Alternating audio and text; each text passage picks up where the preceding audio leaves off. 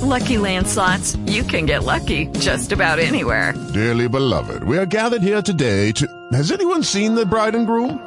Sorry, sorry, we're here. We were getting lucky in the limo and we lost track of time. No, Lucky Land Casino, with cash prizes that add up quicker than a guest registry.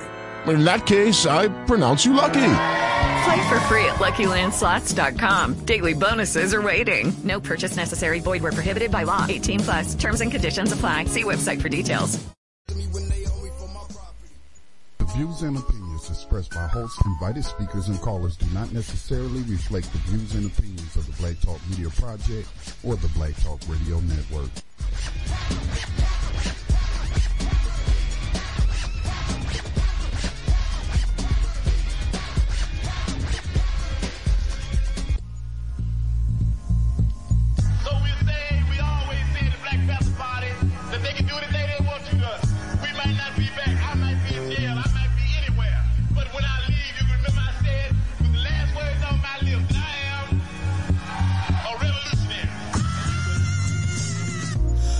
Revolution comes with a price tag.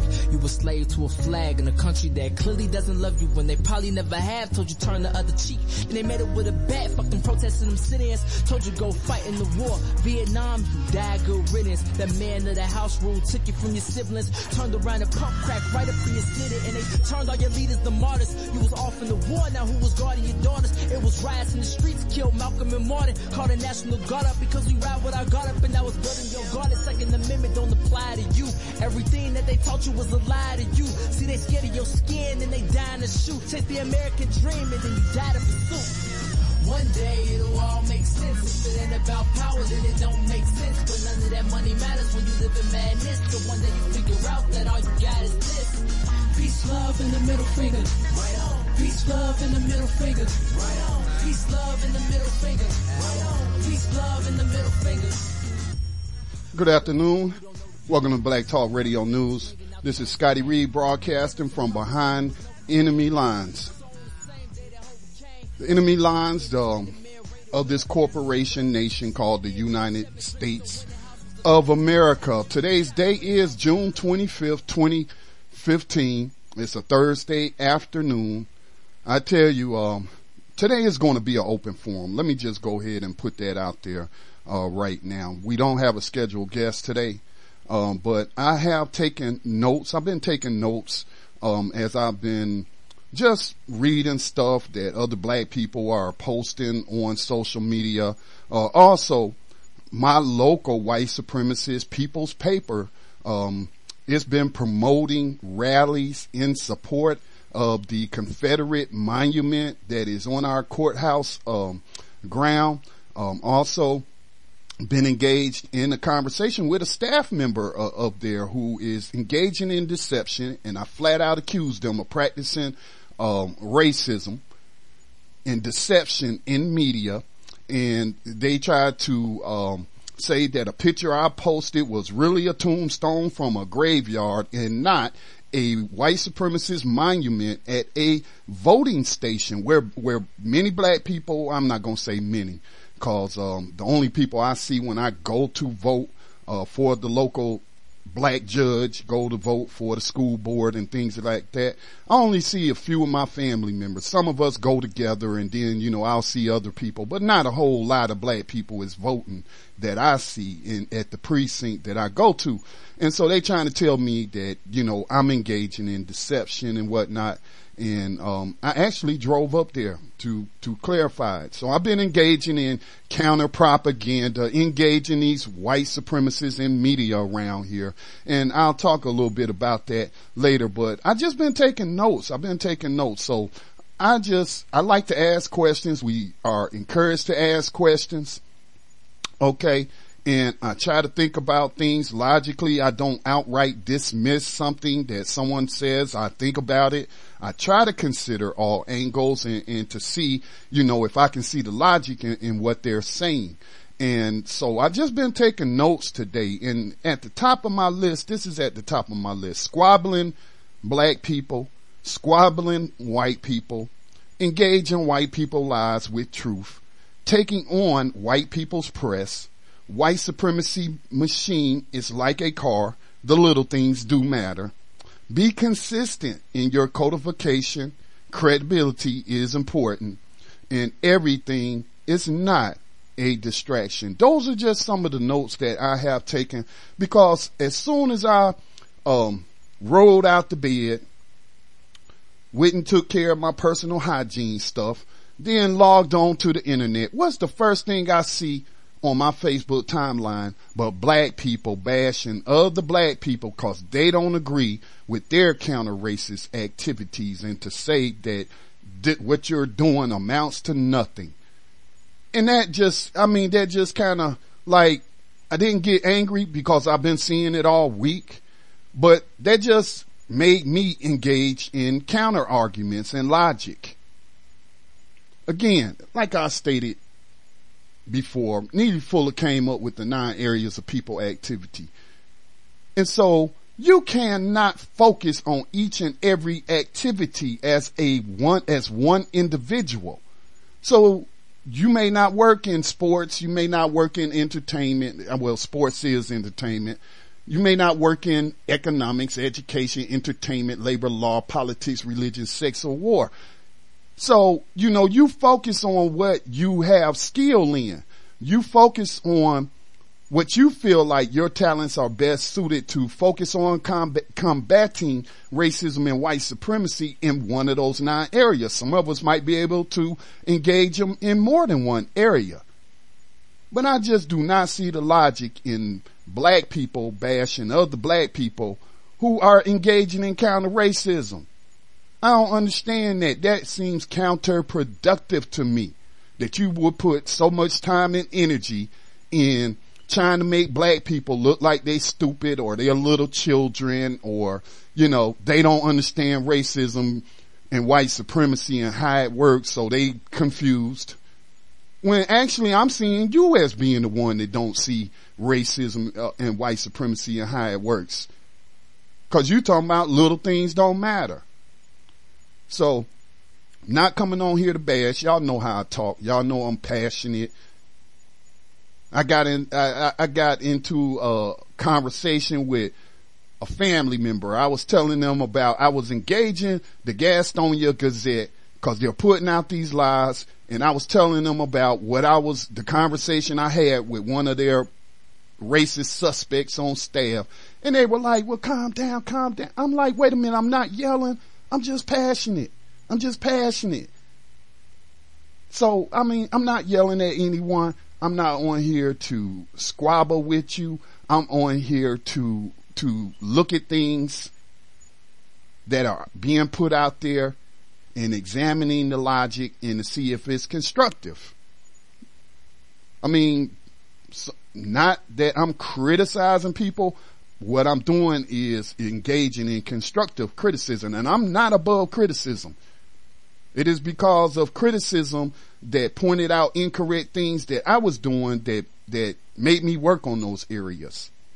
Cause sometimes we can't see the fault in ourselves. And so we need somebody with a different perspective to help us see those things that we may not see in ourselves. So if you think I'm engaging in something incorrect, please don't be, don't be shy. Tell me, tell me how Scotty Reed is aiding white people by what he's doing. Tell me. Tell me how Scotty Reed is supporting white supremacy. Tell me how I don't understand or overstand. So help me, help me. Let's have a conversation, not a debate. Let's have a conversation. Let's offer our different viewpoints. I am not above being wrong and I can admit when I'm wrong. So let me get the telephone numbers before I tell you about something I might have been wrong about. And it's not necessarily that I was wrong about something, but I did not foresee a certain activity that people engaged in and I wasn't taking a long term view or, or, but now I see, now I see, not that I would do it, but I can see the value in what those people did, those family members that forgave that white terrorist. Again, I would not do that. I would not do that. And I know that people who practice Christianity are being misled about a lot of things and, in the 30 plus years I was engaged in organized Christianity, which I am no longer. And I'm more engaged in individual spirituality with a personal relationship with the creator. Then, you know, I, I, I know that was it being put out there as what we're supposed to do about forgiving people who do us wrong, that a lot of that stuff is, is not even biblical. But again, it depends on your interpretation. You can read something and get something totally out of it that I just don't get and may never get. But guess what? There ain't no reason for me to fall out with you now. Let's find out what we do agree on and let's, you know, if, if we can work together on that, then let's, let's work together on that. So the telephone numbers is 530-881-1400. The access code to the conference line or the participant code is 549032 pound. The access code again is 549032 pound and then you hit star six and one. Star six and one to uh, buzz me. The other way you can get in is 704. Let me make sure that line is open. 704-951-5030 is the number to our Skype.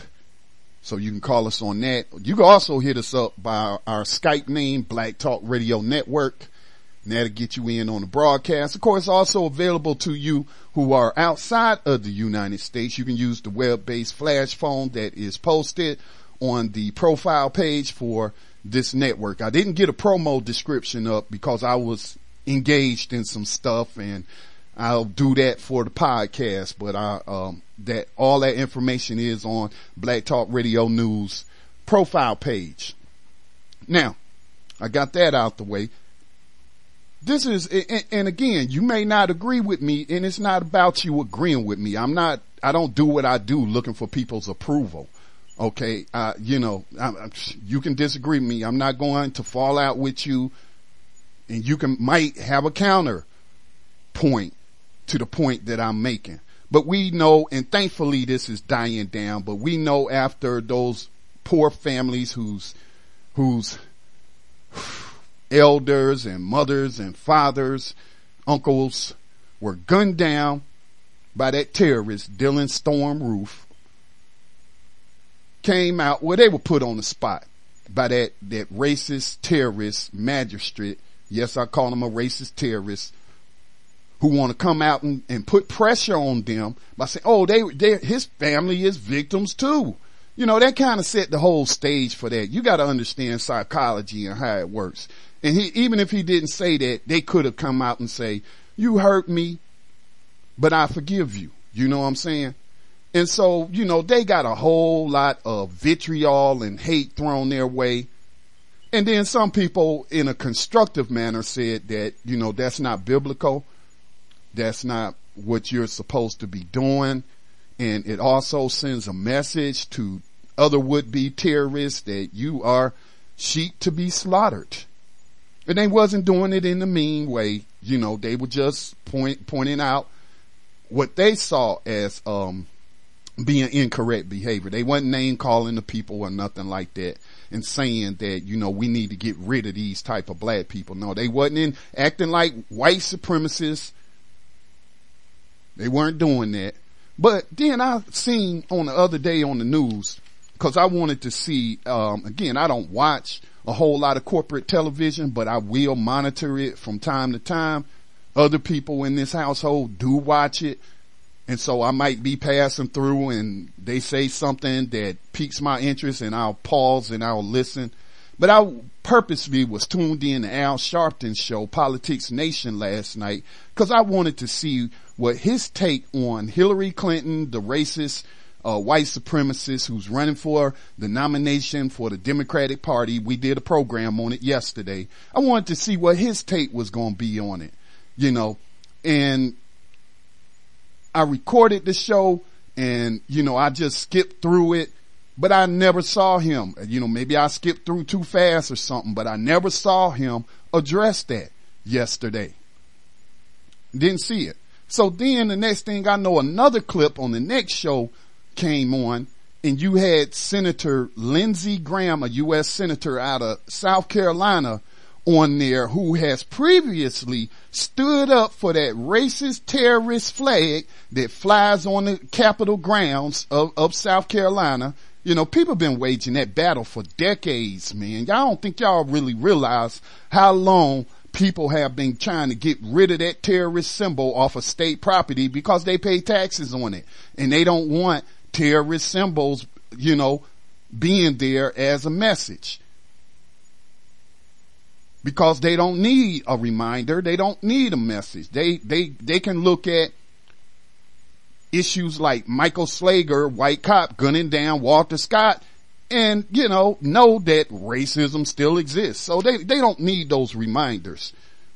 See, what it reminds them of is how terrorists down in these areas where we live, how long they have terrorized our families while carrying those flags. And then to add insult to injury after black people around here started defending themselves and well, they've always defended themselves, but when they started stepping up their counter violence activity, arming themselves, forming the black guard, keeping watch at night cause the terrorists are cowards and they like to come in the night and burn crosses on, in your yard while waving their terrorist flags. See, see, we know that means something else to us. That don't mean the Confederacy, so to speak. Cause see, many of these people, many of the Confederate army units or, or whatnot, were not flying those flags. Those were not their battle flags. They have other battle flags. But we know the KKK, especially here in North Carolina, had the largest membership and probably still do. They just not as organized or maybe they are underground right now. But there's documentaries that's been done about just how North Carolina had so many due paying. I mean, they paying whatever the dues was. They paying money to belong to a terrorist organization. And, and here in North Carolina, they had the most due paying terrorists pooling their money together to terrorize black folks around here. And they adopted that symbol. I mean, that symbol was adopted right after the Civil War by the start of the person who founded the Ku Klux Klan. So it ain't just about the Confederacy. It's about terrorism under that flag. And like I said, to add insult to injury, sometime during the 60s, sometimes during the 70s, when black people at, in mass was engaging in counter racist activity, well, that was their way of saying, you know, y'all might get the right to vote, but we gonna remind you, we gonna put this terrorist monument right here at your voting poll to let you know that we're here, we're lurking, and that we don't want you voting. See, you know, that, that subtle racism, that subtle, that's one of the subtle ways that they practice racism, even though it should, it's not subtle when you got a hundred foot monument of a Confederate soldier right there in front of the courthouse. That's not so subtle to me. The first time I ever had to go down to the courthouse, we got a new one now, but the old courthouse, that was the first thing I noticed was this big giant hundred foot statue with a Confederate soldier holding a rifle in his hand. I immediately got the message that Negro, when you walk through these doors, don't expect no justice. Not that I need that statue to remind me that the criminal justice system is just a mechanism of white supremacy to put black people into the slavery that was never abolished.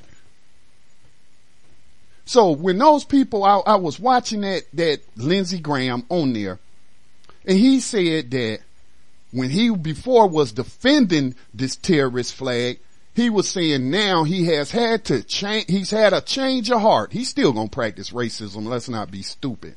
But now on this issue, he's had to give ground because this is what he said. He said that seeing the and I'm paraphrasing what he said because I don't remember exactly what he said, but this is what he said along these lines. He said that seeing that forgiveness by those family members who had just had their family members gunned down by this terrorist. Again, I'm paraphrasing, paraphrasing. You know, he's not going to use the word terrorist, but he said he was moved by them and that now I must acknowledge that this flag represents terrorism.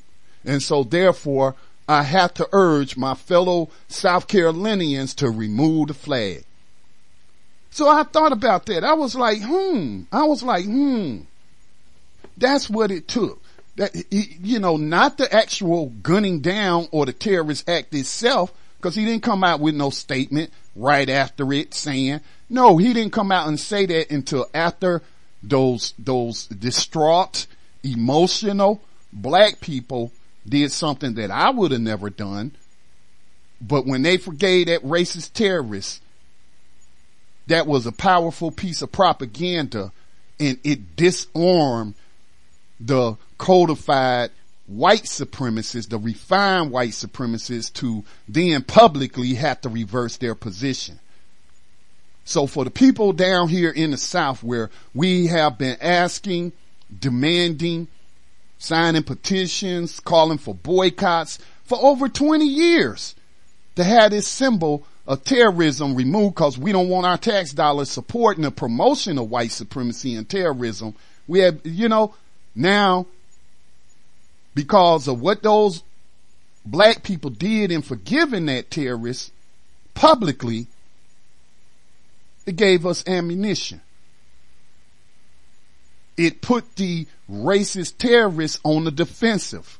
Cause now he's got to think, man, can I publicly come out in support of that flag when these people who have suffered such a horrific event were able to bring themselves to forgive? And the family themselves have, don't want that flag up. So it just troubles me. It troubles me that we are quick to condemn and quick to not see the value in something. And I'm being honest. I did not see the value in the long view in terms of, of what that could do. I, I, just didn't see it. I didn't see it. And again, I would never do it and I don't encourage anybody to do it. I'm like that black minister from North Carolina who said that no, we are not turning the other cheek. We want this guy prosecuted to the fullest extent of the law. See, that's, that's how I'm with him. I feel like he does. But again, I now see how what they did, and I'm sure they didn't intend that to happen. They never intended to go in there and forgive that terrorist. If you believe that, whenever they arraign somebody, they don't go telling family members of the victim to come, you know, stand around and watch us arraign this guy. I know they ain't do it for my family when my, one of my uncles was murdered. They didn't call my mother and her brothers and sisters and my grandfather and say, we want y'all to come down. We caught the guy who murdered your uncle, who murdered your brother, who murdered your son. And we want y'all to be in the courtroom when we arraign this guy. No, they, they didn't do that. They just arraigned him. So y'all don't, I mean, we need to recognize that that was a setup for them black people to begin with. That, that magistrate knew exactly what he was doing when he put them in that position.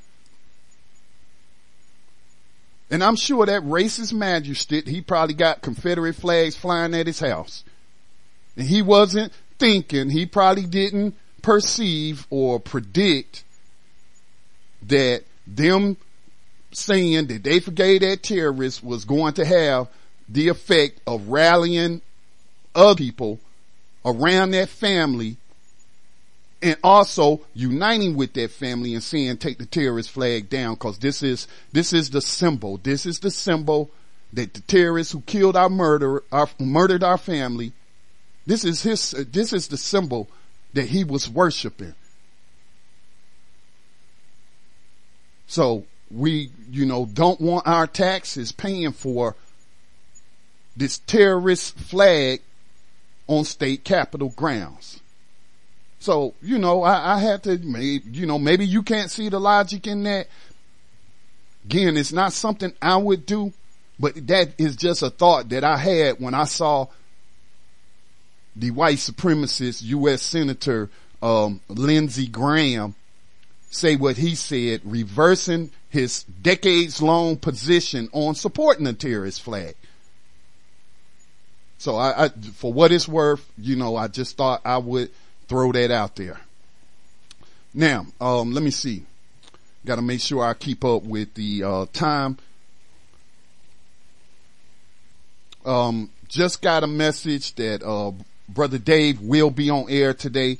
Tando radio show, which is immediately following uh, this program. Depending on how long I stay on the airways, I don't know if I'm gonna do two hours today. I got a lot of work to catch up on.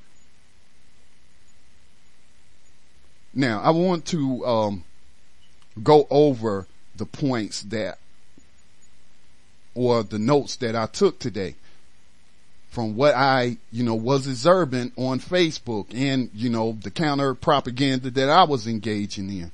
And so again, you know, if you again have any observations, any comments, you want look, I ain't looking for nobody to be, as we said in the military, no brown noser. Don't be calling in here just to kiss up to me cause I'm just a regular person, you know, no, no, no. It's not about, about that. And don't be afraid if you disagree with me to call in. I'm not going to cuss you out. I'm not going to hang up on you or anything like that. Let's have an exchange of ideals. Help me see the ill, you know, the holes in the logic. Cause I don't want to be walking around ignorant about stuff. I don't want to be walking around engaging in incorrect thought patterns and maybe, you know, you might consider something I have not considered and, and, you know, if you present a logical argument and I see the logic in it, then, you know, I will have to concede that you are right. Cause it's not about right and it's not about being wrong. It's about arriving at truth. That's what we should always be striving for. It's truth. So we're going to take a station identification break and then on the other side, I will uh, share my notes and thoughts with you. You're listening to Black Talk Radio News, part of the Black Talk Radio Network, New Black Media for the new millennium. You are tuned in to the Black Talk Radio Network. For podcasts and live program scheduling, visit us on the web at blacktalkradionetwork.com. fourth annual Liberated Minds Black Homeschool and Education Expo kicks off on July 17th through the 19th in Atlanta, Georgia. The Liberated Minds Black Homeschool and Education Expo was established in 2012 by Rooster Fruits and the Liberated Minds Black Homeschool and Education Association for the strong purpose of providing quality culturally based resources, educational training, and support to black African homeschooling, non-homeschooling parents, and educators alike. This work is to assist in the cultivation of excellence and empowerment of our black children. The expo also provides a thriving outlet and platform for small black independent businesses that specialize in retailing and or creating culturally conscious products and or services for the development of our youth. For more information on the Liberated Minds Black Homeschool and Education Expo that will be occurring during the weekend of July 17th through 19th in Atlanta, go to liberatedmindsexpo.com. Yeah, if you're in the uh, Atlanta area, well, really, if you're anywhere in the United States and you have the funds to make that trip to the fourth annual Liberated Minds Black Homeschooling Expo, uh, do so. Cause I think that is, if we're able, cause I understand we're not all able, and you may think that you're not able, but maybe they can show you that you are able to homeschool your children. That is one of the things in the area of parenting that I think black people should be striving to do is to pull your children out of these white supremacist education centers or I should say more appropriately, miseducation centers. You should, if you're able, I understand everybody is not. But if you are able, and that's something that, that you want to do, then link up with those people. Link up with them. Let me see if I can find the uh, website right quick because I strongly believe in this. Let me see. Fourth annual liberated black minds, and that's what we should all be striving to do to liberate our minds from mental oppression. Let me see. Fourth annual liberated. Okay. The address. Well, man, I wasn't listening. Liberatedmindsexpo.com is the website. And, and I know I said that in that promo, but, um, yeah, let me tell you when that is. I think it's in starts, yeah, July the 17th through the 19th. So it's on the weekend. So if you work, you know, maybe you can get Friday off. Uh oh, let me stop this, um, this music here. Um, yeah, you should also sign up for their updates cause it wasn't that long ago. They were offering like a 30% off, uh, ticket or discount to go for black people, for black men. I'm sorry, cause they were trying to encourage more black men to get involved. And they had like a Father's Day special if you responded and go ahead and got your, uh, tickets and whatnot. And, and then, you know, you could have got that discount. So yeah, please go to Liberated Minds. That's with an S, Liberated Minds Expo.com. July 17th through the 19th. So that, that's just some, you know, right around the corner. The way this month been going by so fast, that's right around the corner. Actually, it starts on a Friday. So you might want to take Thursday off so that from your job, if you're able to travel to Atlanta, the location will be the Dennard Conference Center at Atlanta Tech, 1560 Metropolitan Parkway Southwest. Again, that's Atlanta, Georgia. They will have workshops, lectures, training, exhibits, children's activities and classes, and networking. All right. So yeah. Again, I wholeheartedly support that. Wholeheartedly support that. Now, again, getting back to it just kind of like was a big disappointment. It didn't make me angry, but the first thing I, the first post that I saw on my Facebook news feed when I logged in to see if, you know, people had sent me messages about something I need to do or something I, you know, something they wanted from me, information, whatever. But the first thing I see in my news feed is black people bashing other black people and talking about removing that symbol, wait, that flag, and it's not going to stop racism, white supremacy. Do you think that those black people don't know that? Do you think we don't know that? Do y'all think cause we in the South that we ignorant of something? Um, are y'all going off of stereotypes and thinking that we just a bunch of hillbillies or something running around with straw hats and straws in our mouths and overalls and boots and stuff like that, chewing tobacco and, and yeah, is that what you think about us? That we are that ignorant?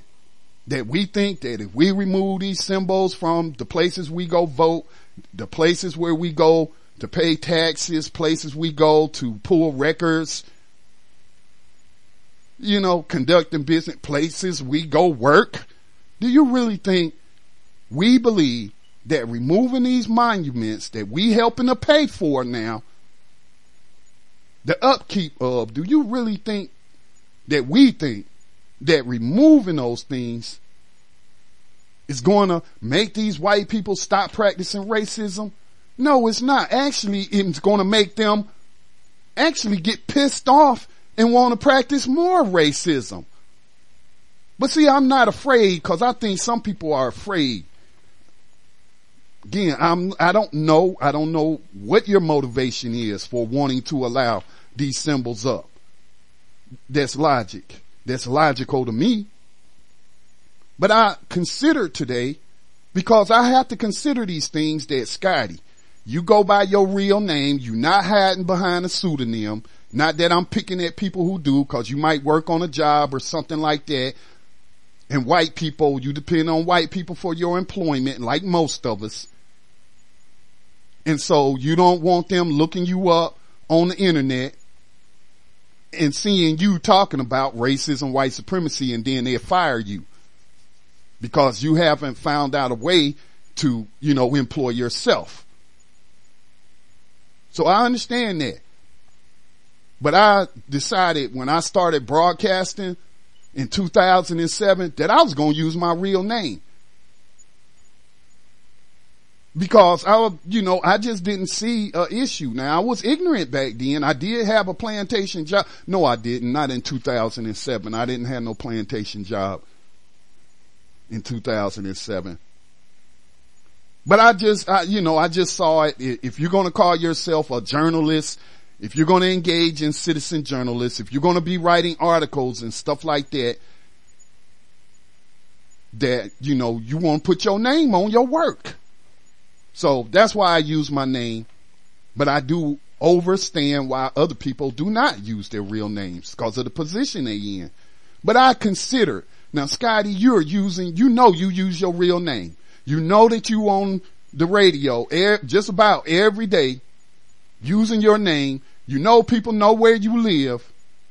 So is it wise for you to be engaging these racist suspects and white supremacy in social media calling for these symbols to come down because they might track you down and then I'm putting my family in danger. I considered that. I considered that.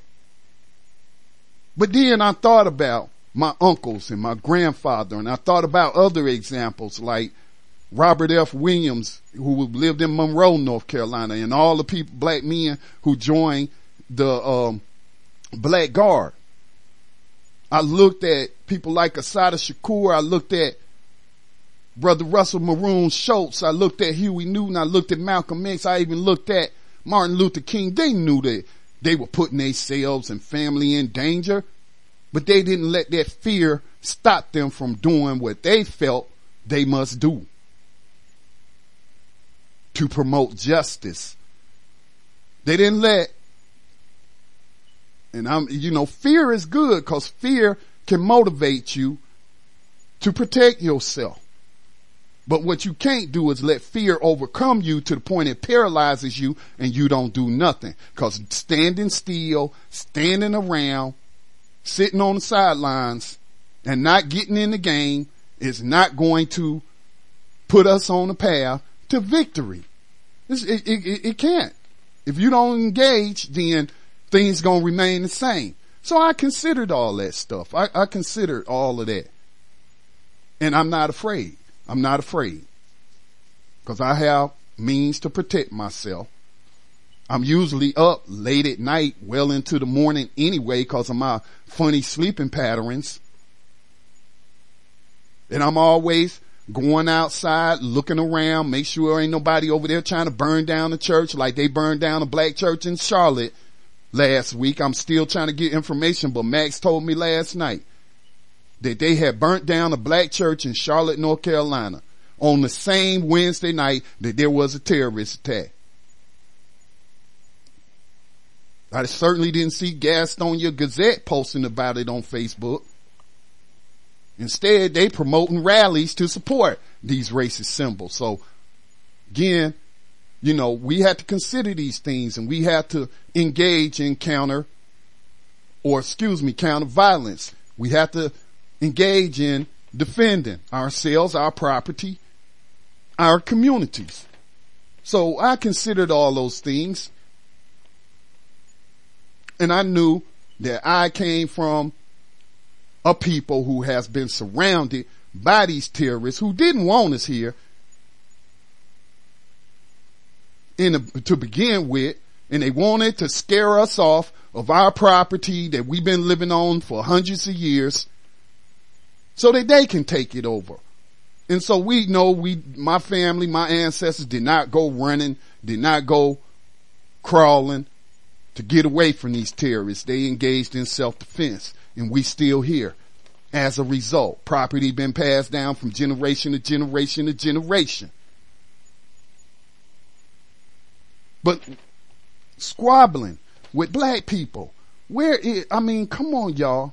How is that constructive? How's that constructive? if you don't see the value in not only black people or white people who have for decades been trying to tear down these terrorist symbols, why are you on the side of the white supremacists who want to keep the symbols up? Because that's really what you are on their side of the issue. Not for the same reasons, but the result is the same. You saying leave them up. The white supremacist saying leave them up. The racist suspect saying leave them up. That's squabbling with other black people, something Neely Fuller for you codified folks out there said don't do. Cause what does squabbling do? It promotes conflict with other black people. It leads to name calling. It leads to arguing. It leads to killing. Again, I have seen black people make the comment about we need to get rid of these black people. They ain't talking about the proxy racists who working with, who, you know, who's directly aiding white supremacy. No, they talking about confused victims. We need to get rid of them. Well, damn, if we need to get rid of them, then you should be thanking the white terrorist Dylann Storm for getting rid of them and stop acting like you angry cause they got killed. Huh? You know, man, let's think about this logically. And so then, you know, I started thinking about squabbling white people. And so I've been monitoring Gastonia Gazette's Facebook page. That's the oldest, largest paper in this county that I live in. And I just been monitoring when I wasn't engaging, but I was monitoring white people squabbling with white supremacists. I can see some value in that. Do you see value in that? So now that black people and other white people who see, who don't want these terrorist symbols up, now that they have the political capital, cause you gotta understand politics and how they work, now that they have the political capital to get their 20 year goal accomplished, now, because those white people who feel guilty or whatever, now that they, now they are being forced by their conscience to confront the white supremacists among them and say, you know what? I'm think, I thought about this and I think that this is incorrect. I don't think anybody should be forced to pay for a, a white terrorist symbol. And I hear what you're saying about your heritage and all of that, but come on, let's be honest now. That is a symbol of hate. I see the value in, in white people squabbling with white supremacists because what Neely Fuller said that squabbling can lead to. Squabbling leads to arguments. Squabbling leads to fighting. Squabbling leads to killing. So I think it's a good thing that these flags and monuments coming down. I think that Walmart, Kmart, Amazon, eBay, all these big giant retailers saying we're no longer going to sell, the, we're no longer going to allow the selling of this terrorist symbol. I see NASCAR, Redneck Heaven, NASCAR, that's, you know, we got the NASCAR museum right here in North Carolina, right there in Charlotte. Now they are banning the Dukes of Hazzard car. What was on top of the Dukes of Hazzard car? Y'all remember that television program from the seventies? Had a Confederate flag. What was the name of the car? Robert E. Lee. See, that's the subtle ways that refined white supremacists practice racism and white supremacy. That's one of the ways. So here you are, all these people watching this television and what are they being programmed to believe? That it's good to be a white supremacist rebel. Paint the flags on your cars, erect the monuments, raise the flag to white supremacy. Now NASCAR, which has that freaking car in their museum, are now banning that car. They are also, I heard, banning that from their races that they sponsor. What else did I see? in, in relations to that symbolism. Something else. But anyway, anyway, I see the va- value in people pressing and actually being successful in pulling these symbols down because it's causing white people to squabble among them. If white people are squabbling among themselves, then guess what? That gives them less time to focus on doing harm to you. That's, that's, that's how I feel. Let me take this call. Area code 973. Um, thank you for calling in. Uh, please express your observations. If you have any questions, anything you'd like me to consider, go ahead. Speak your mind. Good afternoon, Mr. Reed. How are you? I'm surviving behind these enemy lines as best as can, my sister. Great, great. I believe in the concept of one size don't fit all. You know, I, I really think that's how I really kind of live by one size don't fit all. And I do agree. I, I'm a Christian, and I can understand what that woman did when she said she forgives him because it's like a coping mechanism. It's like it's like a cancer. When you hold something in your heart against someone, and it just like it it, it just eats away at you. If you don't forgive, it will eventually kill you. The the the, the, the, the evilness that you feel, the hatred that you feel, the, the the wanting to get back at that person that you feel, and I I, I can understand and sympathize with that woman. So to to say I forgive you, it kind of releases. I know she hasn't totally forgive. Maybe she forgives to a point where she can kind of somewhat cope with it. You know what I mean? But I mm-hmm. know she doesn't forgive that man 100%. But it it kind of puts her at bay at the point. And that that's how I truly felt that she the way she was really feeling it in in life. Have you ever just felt so so a person that it just eats you up? You get tight, Yes. you get bored, so. And when you finally forgive Mr. B, it's like like that's what is it? Waiting to exhale. You just exhale. Let me I give you an example of that. Um, I got divorced. I don't even remember when I got divorced. 1993 or 1994, and I have two children with my ex-wife. And without getting into the details, the things that led me to seek a divorce and custody of my children had me very, very angry at her. Okay. I mean, I couldn't stand to see her. I hate to see her coming. You know what I'm saying? When she come to pick up the children for visitation or whatever, I didn't want to see her. I ain't even want her picking up the children. All right. I just, man, do you know, do you know that I just now forgave her this year? I just Well, now. Thank God for that. I just Thank now God. forgave her this year. And, and even when she would come here, because again, you know, our daughters, uh, live here with me and, you know, cause I had one custody and whatnot. Even when she would come, she, she knew I hated her. And so she knew, and she, even whether she was acknowledging whether I had a good reason to hate her or not, she felt that hatred. So therefore that hatred was being reflected back at me by her.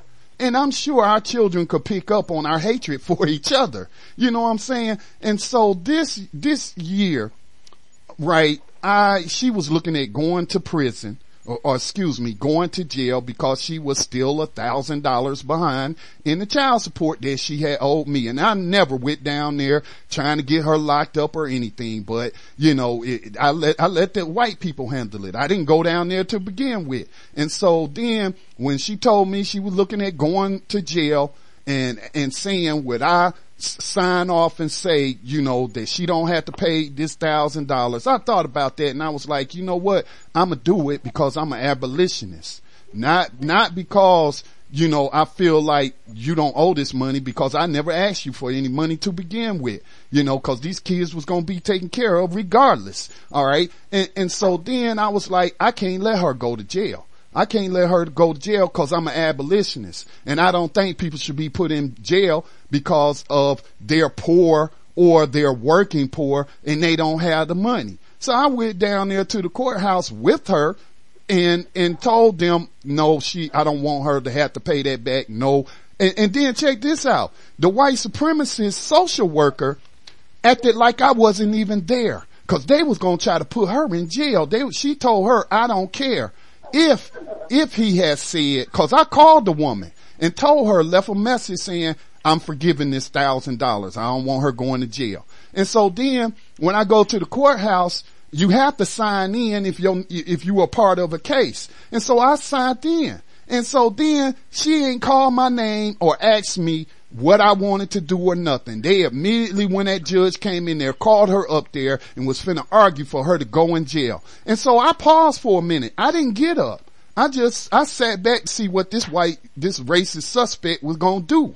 Cause my ex-wife is non-white. And so I'm, I, I, I, then I stood up. And then the white woman looks at me and said, oh, I didn't know you was here, Mr. Reed. Well, did you look on the sign-in sheet and call my name? And I went up there to the table and I whispered in her ear, I told you I, I don't want her going to jail and that I wanted to forgive this. And then they looking foolish in front of the black judge. And, and so then we went across the street and filled out the paperwork. And then that, and then when I did that, now I don't have that hatred no more. I don't have that hatred for her in my heart anymore. And she doesn't have that hatred for me either. And our limited relationship, cause we have limited interaction, is, is so much better. That tension is no longer there. So I understand the value of forgiveness, but again, I'm not going on TV forgiving no terrorists that murdered my family. well, you know, I thought also, Mr. Reed, that that might be, uh, they might have did that just for show because a lot of people would have said if they were Christians, they would have forgiven. You know, God says to forgive, so it's it's kind of twofold. But I think again, it really is it's like a coping mechanism. You have to do that, and, and she's on national TV. You know, I, I don't I don't think you remember um the Eric Garner, and they asked her, "Do you forgive the man who who did that to your husband?" She said, "Hell no." Excuse me. I hope I'm not using a cuss word.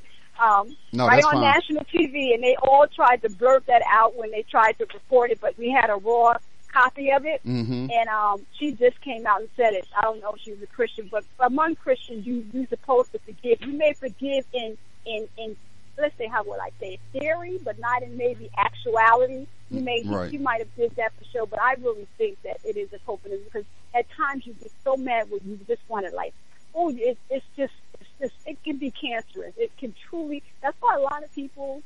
I really people. A lot of people who have cancer are very hateful people. They got so much hate, and it, it as a person who studies nutrition and things of that nature, it manifests itself in different areas of your body. It can stay somewhere and fester, Mr. Reed. It really can. So forgiveness has its, its part in our in our in our beings in our bodies. It really, really does. Yeah, And- I, understand and that. that's that's what that's what I, I really wanted to say uh, uh, about in terms of, of forgiveness. So I, I really appreciate you giving me this time to talk about it, and I'll mute my line, sir. Okay, thank thank you. But again, you know, I, I understand and you know, I why I didn't agree with what they were saying. I also didn't agree with people talking bad about them and name calling and, and stuff like that. You know, cause I was considering all the angles. But I'm to be honest with you, I told both of my my uh daughters. I got three daughters. One of them lives in Charlotte uh with her mother, but the two that live with me, I told both of them. I said, if one of these terrorists around here kill me, I, you better not go on TV talking about how you forgave them or you better take that kind of stuff to your closet, but don't do it, you know. That's what I told my daughters. Make sure there is no confusion about that. And then also I told them, and, and you know that they gonna send the military guard out, you know, to bury me. No, don't, don't, I don't tell them we don't want it. We don't want it cause I'm not proud of my service. So, you know, keep your damn flag and, uh, you know, keep your color guard and keep your six gun salutes cause, uh, Scotty Reed don't want it. Uh, we got Sarah on the line. Sister Sarah, how are you today? Hey, Scotty, um, greetings to you and greetings to the uh, callers. Greetings. Well, Scotty, you you read my mind because I was saying this, the same thing that you were saying in regards to um, and the caller before me, the young lady that just got off, and, and speaking about forgiveness. You know, I can forgive within myself whatever it is, you know, so that I, you, like I told you before, I'm a hater. I love being a hater. I'm, I'm not, I don't suffer from high blood pressure. I'm on no medications, no hair loss, none of, no maladies. I don't have it. But I know how to control my hate. Right. I'm not going to go around here punching holes in people's tires, spray painting, you know, doing, doing anything crazy like that. Mhm. But hate, hate have its place.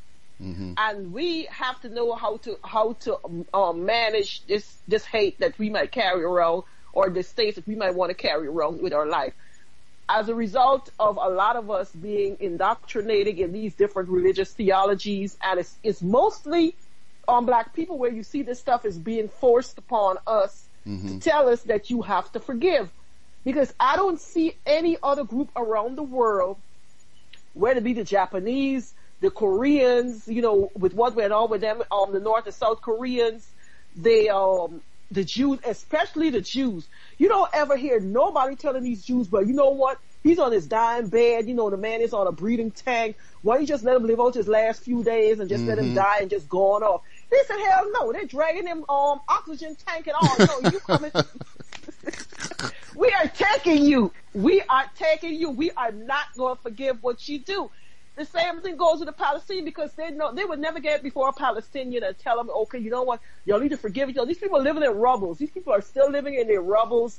Their family body parts are probably still between these rubbles. Mhm. But you're going to try and tell people that need to forgive. It's, it's the same thing happened last week.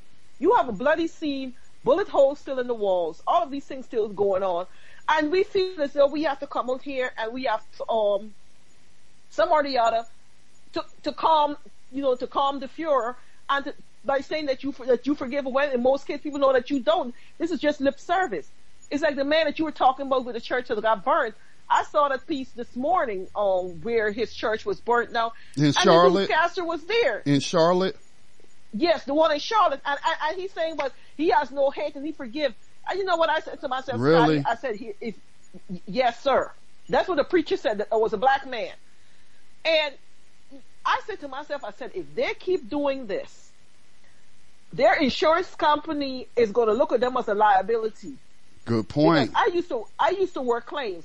You become a, li- a, a liability because if you're going to go around here and blanketly forgive people coming and destroy your property, we don't want to insure you because we don't want other people to go around here burning up black churches. Mhm. No, we got to be paid out all this kind of money because this is what you are doing when you keep doing this this, this type of thing. Hmm. And somebody need to pull them aside and say, you need to stop it. You need to stop it. Let, because when the people have investigated it yet, the arson, the smoldering flames is still coming up, smoke is still coming from the rubble, and you running around here telling, saying that you, you do have no hate in your heart, and you want to bring them to Jesus and all this kind of, this kind of, you, you don't do that. You Not are making your publicly anyway. bad. If that, like the, um, the other video of the black minister in North Carolina, you know, again, I, I I understand where the other caller was coming from cause my mother tried to tell me the same thing cause we were talking about that. And I do understand where they're coming from. But then I said like, you know, that minister said that you can go to, Jesus said to pray in your closet. You supposed to go mm-hmm. in your closet. And then I reminded other people, I was like, the Bible tell you, don't be standing on the street corners to be seen by men like you so holy and this and that and, and whatnot because then you received your reward, the praise of men.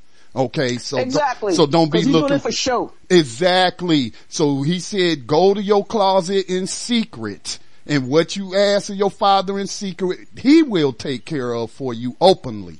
That's what that teaches. That's what it teaches. So that's something else that I considered that it was incorrect. But again, Sister Sarah, I just want to stress, and that, I'm not saying that's what you're doing cause you're not, but I just want to stress the flip side of that when I see other black people who are ang- get angry at these people and then say we need to get rid of y'all.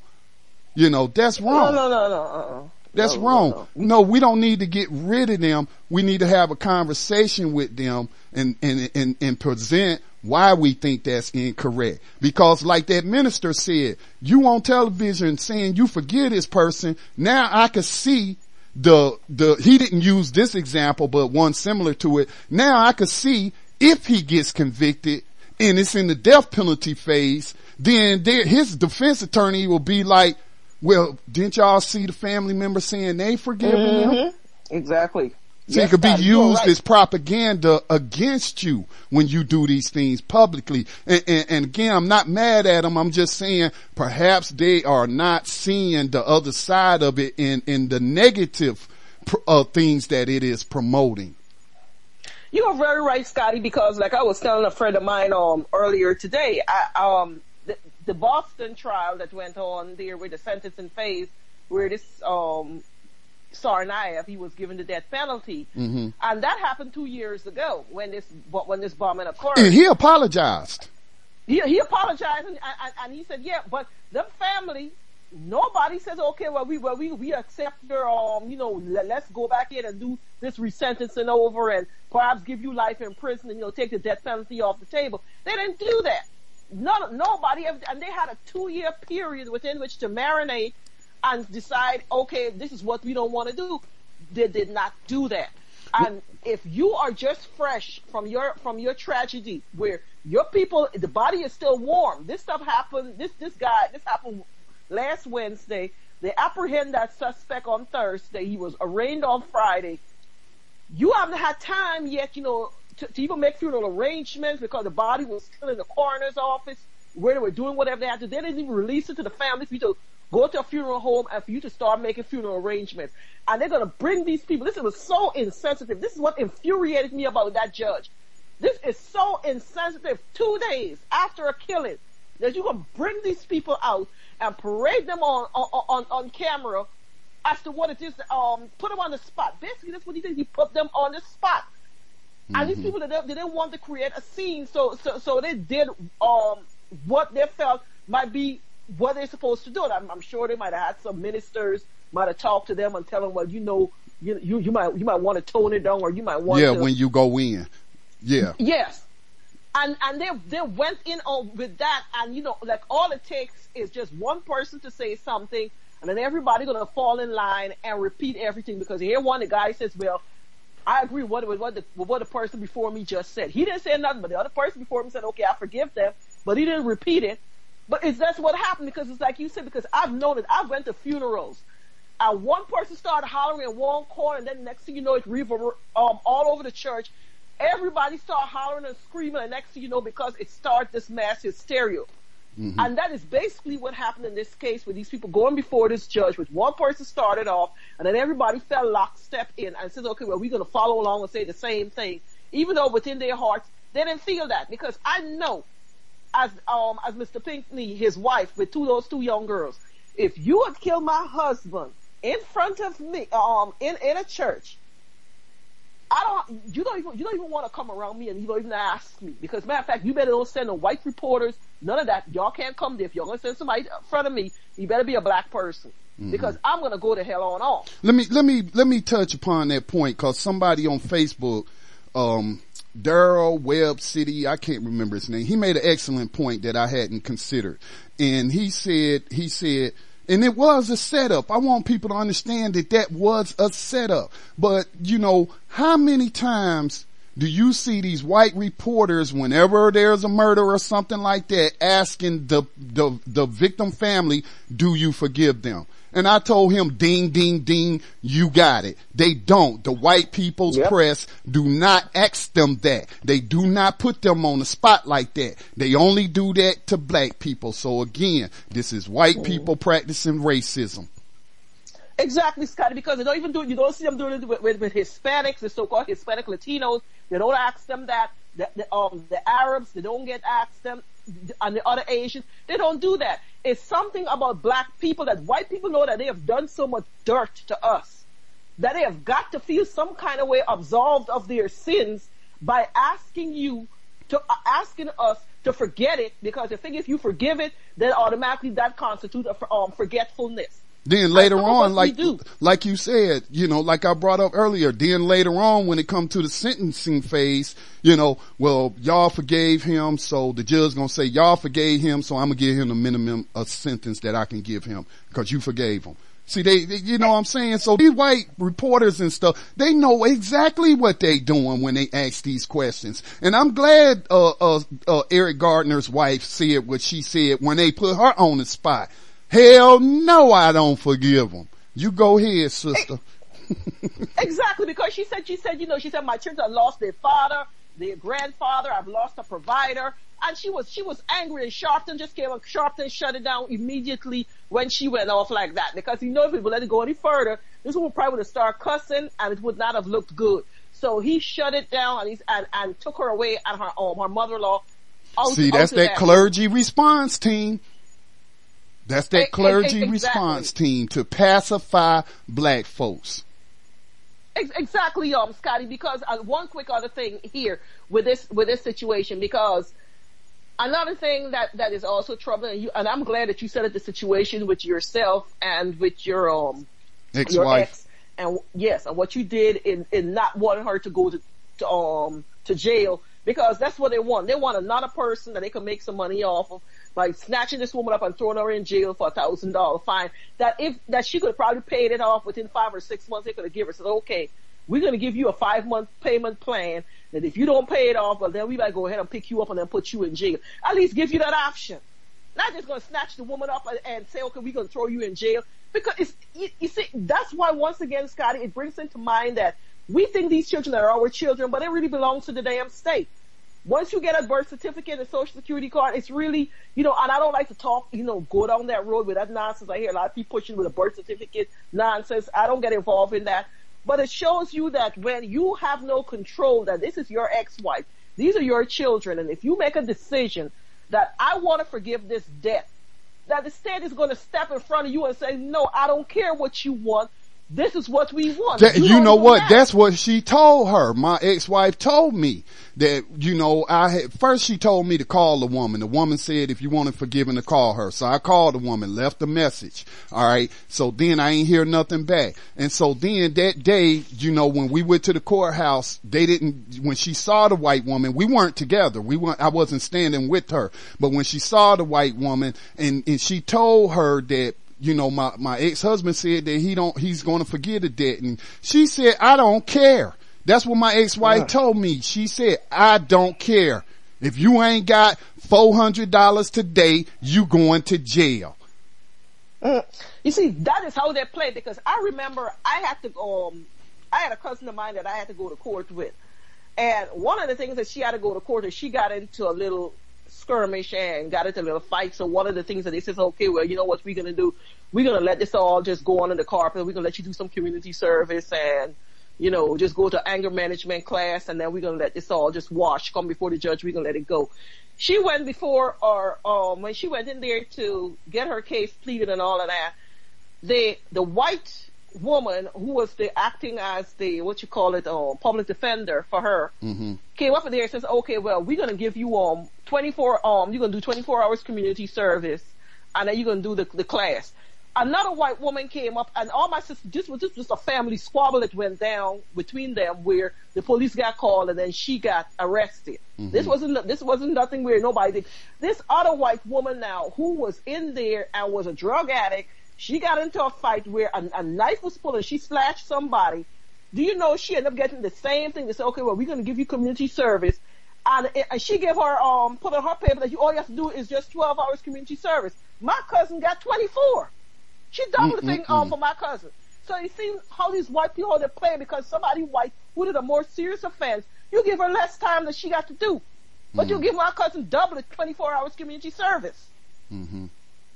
Well, So that's how they play you. Yeah, they, they, they playing us and they playing, they playing us against uh, each other every day. And I just don't, I mean, again, I'm not above criticism. I don't do it. I wasn't born perfect knowing everything. So if I'm doing something incorrect, please point it out to me, but in a constructive manner. Cause if you start calling me names and calling me stupid and this and that, I, I'm not going to uh, listen to anything else you have to say.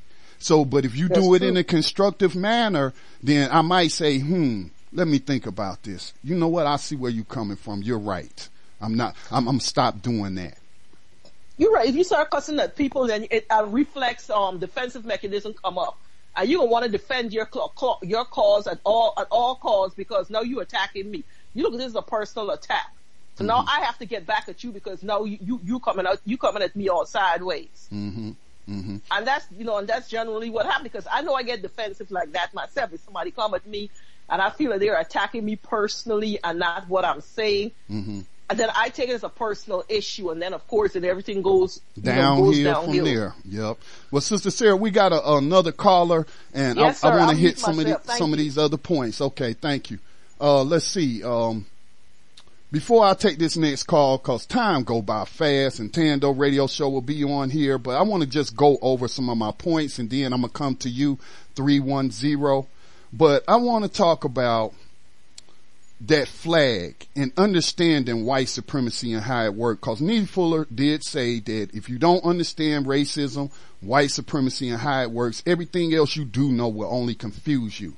So people are saying that they don't understand or, or saying that they don't understand how these white supremacist monuments to terrorists, white supremacist flags and symbolism, that it's going to do nothing you know, to, to do anything to stop white people from practicing racism. Look, we know that. We're not ignorant about that. But let me explain it to you this way. See, right now we don't have a guerrilla army. We don't have the weapons and the manpower to take these racist white supremacists head on and wipe them off the face of the earth. So we got to do what we can do to dismantle the system. So think about white supremacy as an automobile. I actually made a, a propaganda post using this example. Think of white supremacy as an automobile. I got this white man, a racist suspect that live across the street from me. And okay, his car represents white supremacy. That's his vehicle to practice racism, white supremacy. Now, I cannot just go over there and steal his car and then go take it to a shop and dismantle it. All right. Cause I don't, first of all, I don't know how to steal cars. you know what I'm saying? But then I, you know, I'm to get myself in trouble if, if I get seen. So what I could do is instead of stealing the whole car is in the middle of the night, I go over there and I take a lug nut off the right uh, front wheel. Then the next night I go and I take a lug nut off the back wheel. Then another night I sneak over there and I take off another lug nut from one I've already cause he ain't noticing it. He ain't noticing that these lug nuts is missing cause most people don't look to see if they lug nuts is on. Or maybe I took the lug nut cover off, the wheel cover off and then took off the lug nuts and put it back on there so that then when this white supremacist machine is rolling down the street, the wheels are going to fall off and hopefully he gonna run into a tree and, and, and he's dead. And the, and the, and the white supremacist machine has been totaled. So I, you know, I'm just trying to see people who say that these little things don't matter. Well, a lug nut is just a little part on an automobile. Okay. You, you go under the hood of somebody's car right? It got all these little parts, little parts. It's, it's one big car, one machine that is made up with all these little parts, right? So if I want to disable this machine, then what I could do is take a little part from it here, take a little part from it there, take another little part from it here where I can, and before you know it, the car won't start. And they don't, they trying to figure out, well, what the hell happened here? So I, I hope that explains that's a good example or analogy that I can show you why little things, little battles add up in winning a war.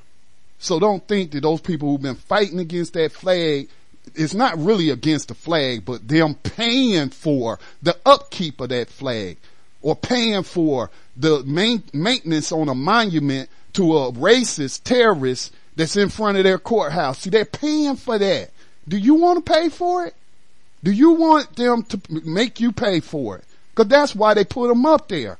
Is we gonna show you that Washington, the laws that they pass up there in Washington DC don't mean a thing. Cause we still gonna practice racism, white supremacy, and we gonna make you pay for it with your hard earned dollars. That's what that's about. It's not just about a symbol. It's about us being forced to pay for these symbols. Subtle forms of terrorism. So again, it's, it's, it's not, don't dismiss, what's a, what's a word from my Christian folks? I hear them, don't despise small beginnings. Okay? That's, that's something I've heard my mother say. When I started Black Talk Media Project in 2008, and it was just me by myself and no black people was coming to the network and just a few, only 10, only 20. She said, don't get discouraged. Never despise small beginnings. That's what she said. And now we are, we continue to grow each and every month. You know, I didn't give up. So the small things do matter in the, in the long term view. If I take enough lug nuts off the white supremacist machine, the wheels gonna fall off. Let me go to this caller 3110. Area code 3110. Uh, go ahead with your question, comment, or observation. Uh, how- how's it going, brother Scott? This, this, this is brother Sam from California. Um, I was, um, I just wanted to basically comment on, you know, our people forgiving this incident. And um, when it when it happened, my son, he's 11 years old. He's seen the news footage of the people forgiving the person who did this, you know, say in the courtroom, and and he when he he asked me like, why they why they doing that, you know, Mhm.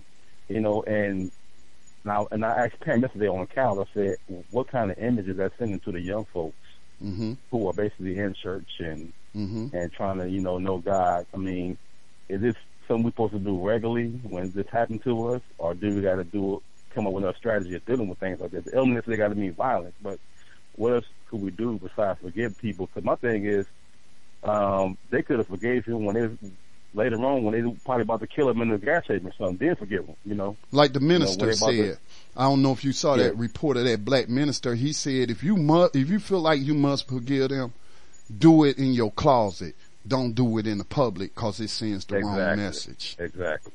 Exactly. Yeah, you know, and uh, and and he, and he, he he made a good point too when, when he said that. I saw the, the, the link on your page, and uh, and I was like, you know, um, yeah, that does make sense. But I guess we've been so programmed to just to just be so forgiving, you know, which is Mhm. not a a bad thing if it's personal um, forgiveness, but publicly they can say, well, hey, y'all forgave him, so why should we even give the boy thirty years? Give him ten.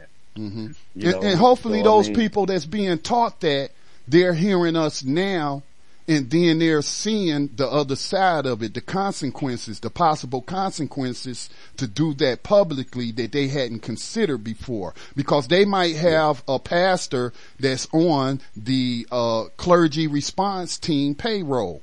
Which their job, Yeah. which is run by Homeland Security and other alphabet agencies to get, to calm black people down when they get angry about a racist white terrorist act. And so we have to consider that they they might have a pastor who is purposely misleading them because the key thing you said, our people being programmed.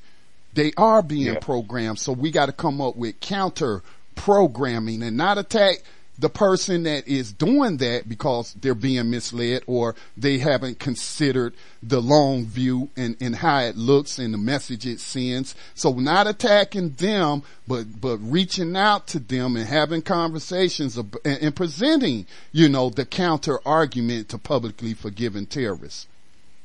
Yeah, exactly. I know my my son. You know, he, he he's eleven years old, and and when he seen it, he he looked at me. He was like, "Why they why um why they undoing that?" He knew in his natural self. This is a child now. They said the little children will lead them, right? This Yeah. is, this is a child who instinctively knew that something was incorrect about that. Yeah, yeah. I mean, and it, and it blew me away. So, at the time when, my Pam came on the couch yesterday, I just I posed her that same exact question, and she and she broke it down to me the same way you kind of breaking it down. Also, is that uh, it seemed like it's like we can't. It seems like when when when whites show up in front of us, we we all melt and figure, hey, you know, it wasn't that bad. But I know if little Tyrone from from Watts would have shot up a Catholic church over there in Boston or whatever, they wouldn't be in the church saying, okay, we for um get a get the you know saying the young lad for what he did. We're not even? So- forgiving ourselves. Whenever there's Yeah. a heinous yeah. crime, what they call black on black crime, even though that's hyped up, I don't like that label. But even when there is a drive-by shooting and a whole bunch of kids get killed or something like that, and then when they apprehend the person, I don't see the clergy coming out telling everybody, y'all forgive this young man. Y'all know that white supremacists set up the conditions for his behavior, so y'all True, forgive him. True. True. True. Yeah, and, I, and I in Cali, man, it's just, as far as you know, us out here, the black mindset is kind of it's gone out here, man. You know, there's a few of us out here trying, but it, it's terrible out here, man. I'm just trying to teach my kids, man, and, and show them things and give them books and you know what I'm saying, and give them information so when they get over, when, when we pass on, that's information that they can use. You know what I'm saying, to counteract the system, you know, so. hmm So, uh, yeah, man, uh, uh, thanks, man, for letting me call in, man. Appreciate it. Oh, you, you're welcome. Don't be a stranger. Call in anytime, brother. No problem. Peace. Peace. Okay, I'm gonna clear the queue. Um, it's not hanging up Q&A on you. queue it's just cleared. clearing the queue. If you do want to make another comment, uh, cause we got about, what, 30 minutes left in the program, just hit star six and one again. I want to hit some of these other points, but I do need to take another break and, uh, then I'll come back and I want to talk about um, let me see, engaging white people lives with truth and taking on white people's press. And I want to tell you about my interaction with the local white people's press and some of the things I did that I felt like I was being codified. And if I, if you think I wasn't and you could think of a better way I can engage white people's power through their press, then, you know, I'm open to suggestions. And so, I, you know, this is just something I engaged in with them today. Um, also being consistent in your codification because credibility is important. If we're going to tell uh, if we're going to promote Neely Fuller's 10 basic stops that victims of racism should practice in speech and or action, then we got to cons- be consistent with it.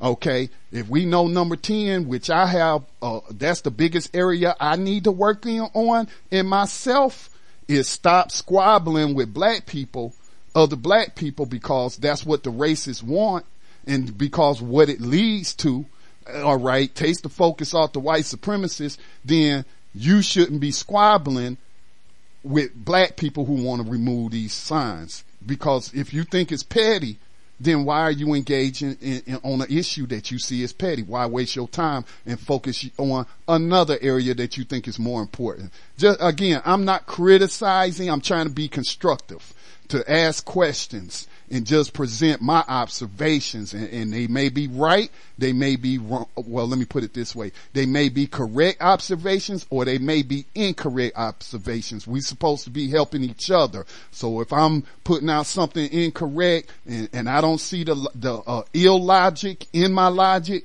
and you do, please help me. I'm, I need help. We all need help. We supposed to be in this together.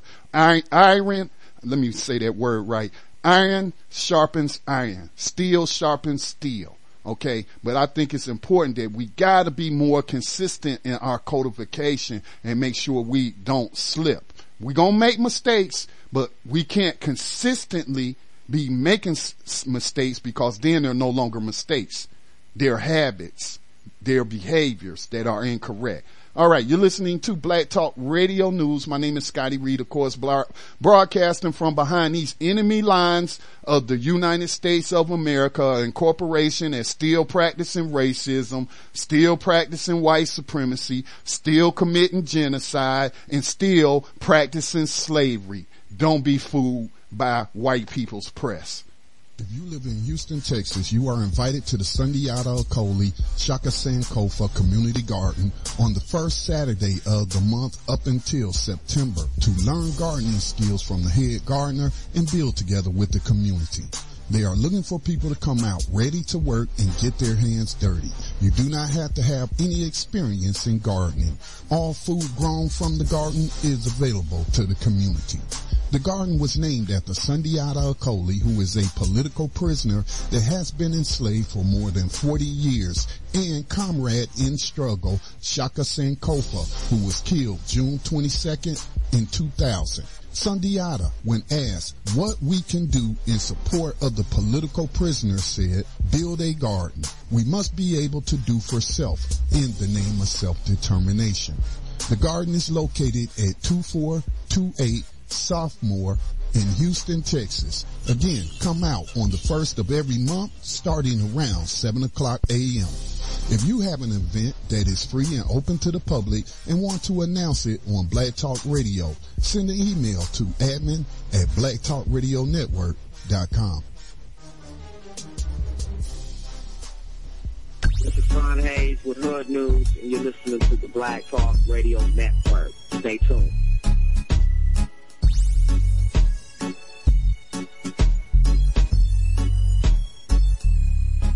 I don't worry. I tell you, I'm a man who believed that I died 20 years ago. And I live like a man who is dead already. I have no fear whatsoever of anybody or anything. When we see our people being brutalized by white bigots, white racists, uh, we think that they are foolish to allow themselves to be beaten and brutalized and do nothing whatsoever to protect themselves. They are foolish. They, if they should have the right to, de- to defend themselves against any attack made against them by anyone. If a dog is biting a black man, the black man should kill the dog. Whether the, the dog is a police dog, a hound dog, or any kind of dog. If a dog is sick on a black man, when that black man is doing nothing but trying to uh, take advantage of what the government says is supposed to be his, then that black man should kill that dog or any two-legged dog, two-legged dog, two-legged dog.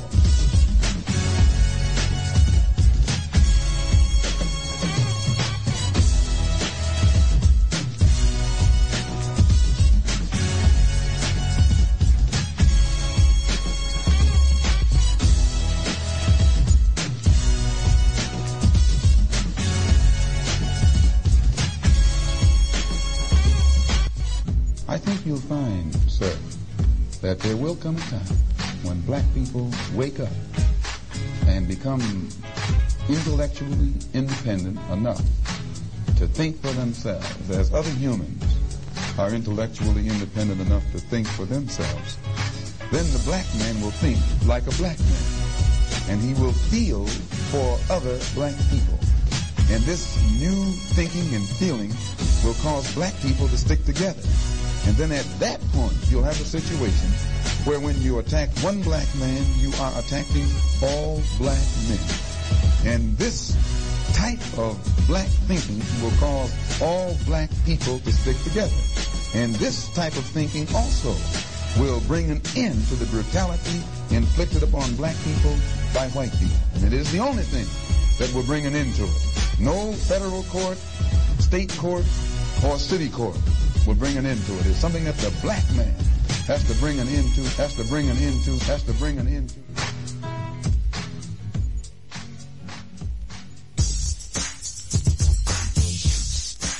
We have to begin to move to control our community. Everything that's in your community that you don't control is a weapon against you. Public education as it exists today is a weapon against black people. TV and news media, especially the WPP, White Power Press, White People's Paper, and White People's Power are enemies against black people. What the white press does is that it makes black people an enemy of black people. Welcome back, Black Talk Radio News. Name's Scotty Reed. I'm behind enemy lines. All right, the uh, next thing I wanted to, to talk about: engaging white people lives with truth, taking on white people's press. Now, there is uh, again, I mentioned the Gastonia Gazette uh, in my opening comments, and it's the oldest newspaper here in Gaston County. And it's located in the city of Gastonia, where a white cop murdered a a black North, uh, excuse me, Korean War veteran in his own home, broke in his house in the middle of the night and gunned him down, talking about they doing a welfare check. You know, like this man didn't have a right in his own house to be armed and have a gun in his hand cause he don't know who the hell breaking in through his back door and you gunned him down and they trying to keep that out of the press. And I asked them about that today too. But anyway, uh, they've been promoting these rallies around here that white people want to have in support of that Confederate flag cause the NAACP chapter president here, he was in the paper. They asked him about Charleston and he said, um, and I'm paraphrasing what he said. He said, you know what? That symbol needs to come down just like that Confederate, that hundred foot Confederate monument that you got down there in front of the courthouse needs to be moved to private property or, or put on the grounds of a museum that's not being paid for by public tax dollars. And I'm sure he doesn't know, uh, cause he, sh- I may, I shouldn't say I'm sure. I think that he doesn't know that in Stanley, North Carolina, at the place at the Stanley Community Center where we go to vote, is that they got a monument talking about the thousand and so many, you know, poor white people around here that went off to fight for white people, rich white people who did own slaves. Now, I, will talk about that in just a minute because I had these white people stupefied with that comment. And, but anyway, I, so I've been engaging them. And so I told them, I've been watching their posts on Facebook and then so they posted another one of another white supremacist symbol and talking about the heritage and all this and that. And I said, you know what? I think the Gastonia Gazette is engaging in the promotion of white supremacy or being apologists for these white supremacy uh, uh, uh, symbols on public property. And so that must have caught the eye of whoever is on staff at the Gaston Gazette because white people started liking the comment that I had made and, and possibly seeing the same thing. And so then they're going to directly address me and say, you know, uh, uh, Mr. Reed, uh, that photo that you posted with the arrow pointing to the white, the, uh, Confederate monument in front of the, that you're labeled as a polling place. Is that really at a polling place or is that at a cemetery? And then I told him, no, that's not at no cemetery. That's at the community, uh, Stanley Community Center. And I posted the address, precinct number one. Uh, what was the address? Seven, whatever. 7033 College Street, Stanley, North Carolina, zip code, precinct number one. Then he said, then they gonna come back and say, well, is that actually a grave of a Confederate soldier? And I told him, no, I do not think so, but I don't, I don't know for sure because I did not go up there to vote the last time that we had a, a vote the uh, last election that I did early voting and I went to Mount Holly to vote, you know. But anyway, I said, but I will drive up there and I will check for you since I guess y'all too lazy to drive out there yourself and, and investigate it. So I asked, uh, um, I asked my daughter's uh, friend who is a black male who was here, and I asked him ride up here with me um, to uh, take pictures of this uh, monument. The Gastonia Gazette is trying to suggest to them other white people that I'm lying, that I don't know what I'm talking about, that I'm engaging in deception. So ride with me up here so you can watch my back you know, in case any white supremacists see I'm going up there and they want to try to do something. So, you know, uh, just ride up here with me and watch my back. So I went up there and I took a picture of it. And so then I posted that picture to Gastonia Gazette's question. Crickets. They ain't said another damn word about it. They ain't said another word about it. So you engage white people's lives by promoting truth. And then if they don't believe you, then you present that evidence for that truth. And so then I also told the Gastonia Gazette, and again, y'all know I say I'm not proud of my military service. I told y'all why I did it. I was uneducated. I did not see me as in the wider context of being um, a soldier for the spread of white supremacy. I didn't see that at the time that I went in. But I will use that to my advantage. That, that, cause we know white people like to talk about how they support the vets. And, and when I mentioned that, I kept having this racist suspect. I don't believe you was a veteran. Let me see your two, two, your DD 214. So I ain't even respond to that cause I'm not going to waste time squabbling with, with some racist suspect who's trying to distract you from the conversation I'm having with powerful white people cause media is powerful. Malcolm said media is the most powerful entity on the face of the planet because it controls the minds of the masses. So bump what this racist suspect got to say. I ain't got to prove nothing to him. So I, but, but what I did tell the uh, person who works for Gastonia Gazette, I said, if you want to interview me about this, then send me a telephone number to call and I'll call you and we can make arrangements. Cause the last time you interviewed me, you sent a reporter all the way to Saudi Arabia to track me down to do a story about my, my daughter being born while I'm over there fighting, you know, war, waging war on the behalf of white supremacy, you know, and, and my daughter was being born and this little black girl who, who, um, has my last name, but I, we are not related. But when her teacher put the names of soldiers on the board, I think she was like in the fifth grade or something. And they put teachers, they put uh, some of the soldiers from Gaston County name on the board for them to write us letters. And so this little, this, this little black child wrote me a letter because she chose my name because I had the same last name as her, Reed, right? And so then we still hadn't come up with a name for our daughter and her name was Ariel. And so I was like, I like that name, Ariel. I'm a name, I'm a name my first daughter, uh, um, after this little black child that took the time to write me, right? And so Gastonia Gazette heard about that. And so they gonna send a reporter 3,000 plus miles to track me down to do a story. And I said, now, if you want to do a, sto- a follow up and, and get my thoughts on this, then let's make it happen. You think I've heard from the Gastonia Gazette? Do you think that they gonna interview me? You think they care about what I got to say now? No, they don't. Because it's not fitting their propaganda narrative. See, when I was over there in the Gulf War, waging war for white supremacists, then yeah, they wanted to showcase me as a black person fighting under that other flag that eventually we need to get rid of that one too, but one step at a time, one battle at a time. I talked about this the other day. And so that's what I'm talking about. Engaging white people with lies. And I was being codified. I wasn't calling people names. I was asking questions. I was making, you know, a, I was putting it out there. Well, I would make a statement, but I used the words to say, I think. I don't know that they practicing racism and deception, but I suspect Gastonia Gazette is practicing deception and is really promoting these white supremacist symbols. And I must, and, and it must be true because they would have responded. And then another thing I picked up is in their reply to me is that they never denied that that what they was doing.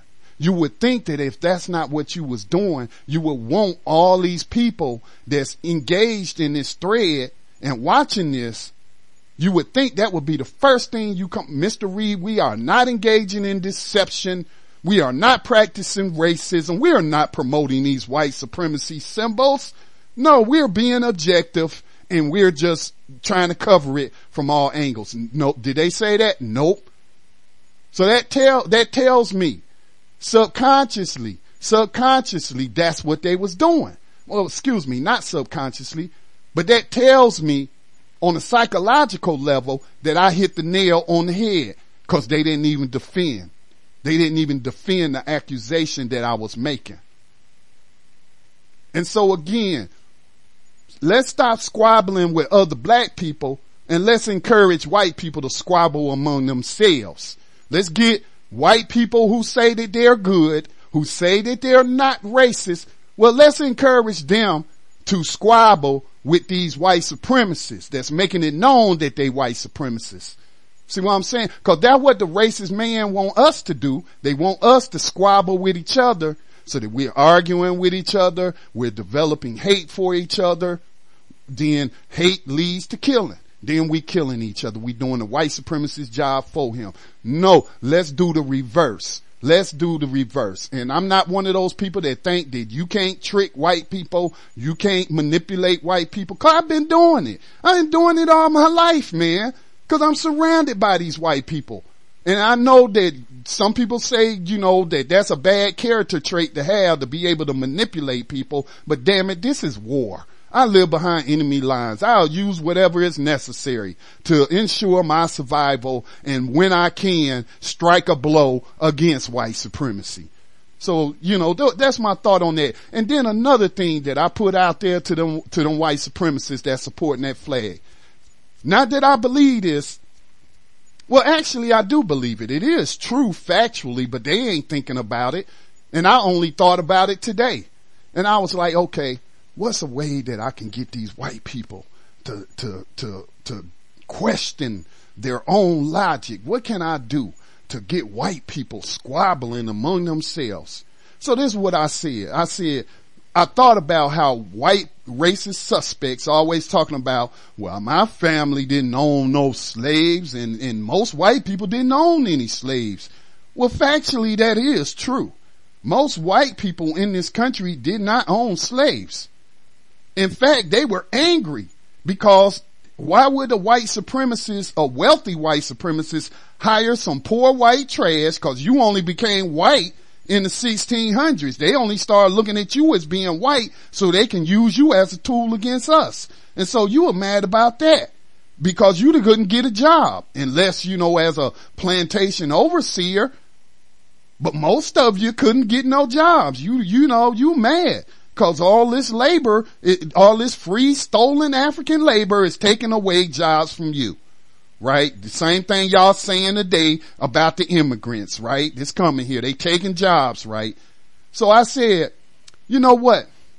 Really what that flag represents is the fact that hundreds of thousands of poor white people who did not own slaves were ignorant enough to pick up arms and put their life in danger on the behalf of rich white people who wouldn't even give you a damn job, who look down on you as poor trash.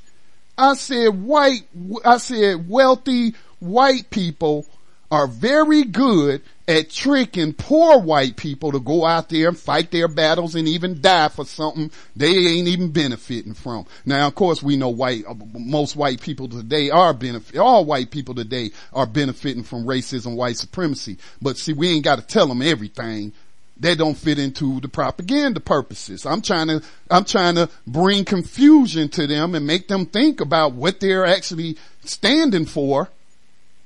And I'm not trying to give them clarity. So, you know, I'm not going to tell them, uh, I'm trying to play them against the wealthy white people, the powerful, refined white supremacists. And a couple of them white people understood what I said and even liked the comment. And the ones that was talking that mess, they quit talking that mess. Cause it's the truth. Your poor white trash ass got tricked into giving up your damn life for something, for somebody else's property. So think about that. That's what that flag represents. It represents your stupid, your ancestors' stupidity. That's what it represents. Of course, I was codified. I wasn't engaging in name calling or, or, you know, calling them racist suspects. And I was saying things like sir and, you know, like that, being courteous as, as, you know, Malcolm X and, and, the Nation of Islam used to tell black people to do, be courteous. You ain't gotta be out here yelling and screaming and calling people names to get your point across. Be courteous. Because if you do the yelling and screaming and stuff, like Sarah said, automatically a defense mechanism is going to pop up and you're going to be resistant to the message. But if I come in and I, I use honey with my poison, then, you know, you're to be talking about this, swallowing that poison, talking about it tastes good. So again, we got to be just as deceptive. We got to be just as manipulative we got to do whatever is necessary to cause cracks in their ranks. And I think I was successful in doing that. Is that what I did today going to bring an end to racism, white supremacy in this county? Hell no, I know it ain't. But if I can get white people questioning themselves and questioning the things that they believe in, if I can get white people taking on racist white supremacists, then damn it, I think I've done a good job for that day. Pat myself on the back on that one. Because I wasn't engaging in tearing black people down or minimizing what they trying to do and telling them this ain't doing nothing. No, no, no. Attack the racists. Attack the racist suspects. When our people are doing something incorrect, we correct them as a family member, as a parent, as a person who loves them. Cause when you love somebody, you, you know, you're not gonna be coming at them like, I just wish you wasn't even on the face of this planet. We need to get rid of you cause you holding us all back. That ain't the truth, man. They being used. They being used. Now, a proxy racist, he's in a different category. That is black people who know what they doing. They know exactly what they doing.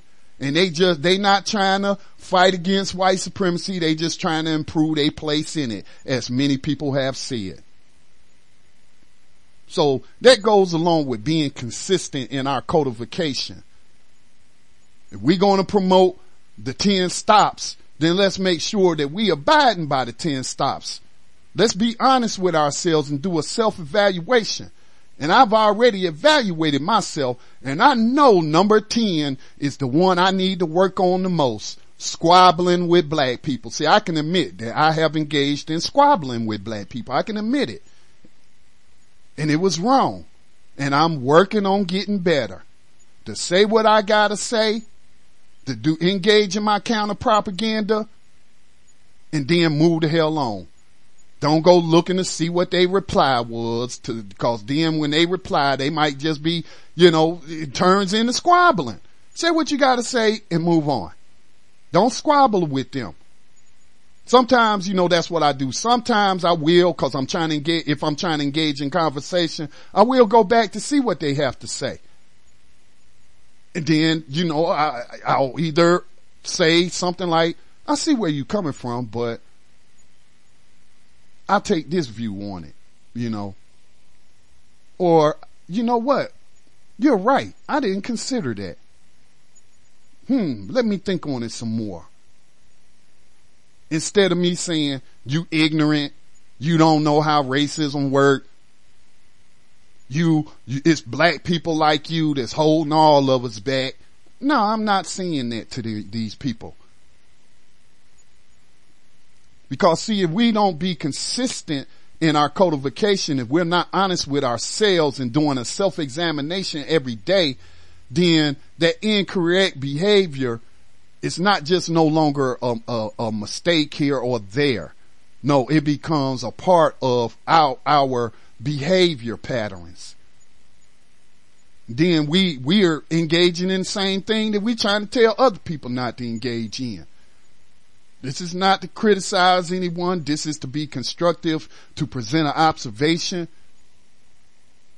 And I admit that I have a problem with that because I just like engaging with people intellectually. If I see, if I see it from another way and I think it's wrong, or I, I mean, I just like debating. I, I just do because it, it helps with my intellectual growth is to engage people in, in arguments and counter arguments, not in hate filled arguments, but, you know, intellectual arguments. And then once it becomes unconstructive and you see that this is becoming unconstructive, disengage. That's what I gotta do. I gotta disengage. Don't, and, and then I even apply it to white people. Like that white person that was asking me, I don't believe that you know veteran and I need to see your DD 214. Man, now how much time would it have to, how much time would I have wasted? Yeah, it only took me a minute to say something to him, but why even waste a minute on this, on this, on this racist suspect, white supremacist? I ain't gonna call him a suspect cause I know he engaging in white supremacy. What's the point?